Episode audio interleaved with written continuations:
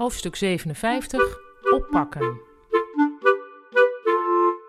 Enzo had zijn haar omhoog gefeund. Dat was meteen duidelijk. Jeetje, zei Cavia bij binnenkomst. Hoe lang ben je daarmee bezig geweest?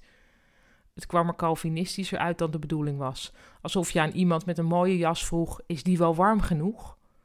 Hoezo, niet leuk? vroeg Enzo. Jawel, zei Cavia aarzelend. je bent gewoon jaloers, zei Enzo lachend, omdat dit bij jou nooit gaat lukken. Nou, ga zitten, we moeten eten. En een strategie uitzetten, zei Cavia. Inmiddels durfde ze het aan om dit geheel ironisch te brengen.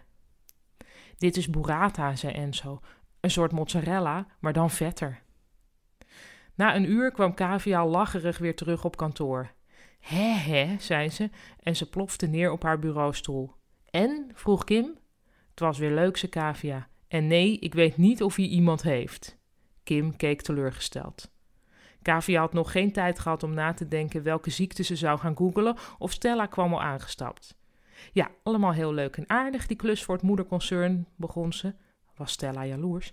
Maar ik heb hier dus weer een onleesbare nieuwsbrief. Ze ademde uit door haar neus. Ik weet niet hoe ik het aan jullie verstand moet brengen, maar communicatie die niet communiceert, dat is dus geen communicatie. Kavia pakte de stapel prints van Stella aan. Laat mij maar even, zei ze. Ik pak dit op. Dat had ze nog nooit gezegd en Stella was duidelijk stupefait.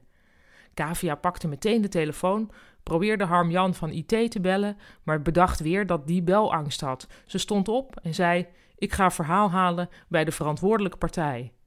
Ze beende kordaat de kamer uit. Zo doen we dat, zei ze hardop.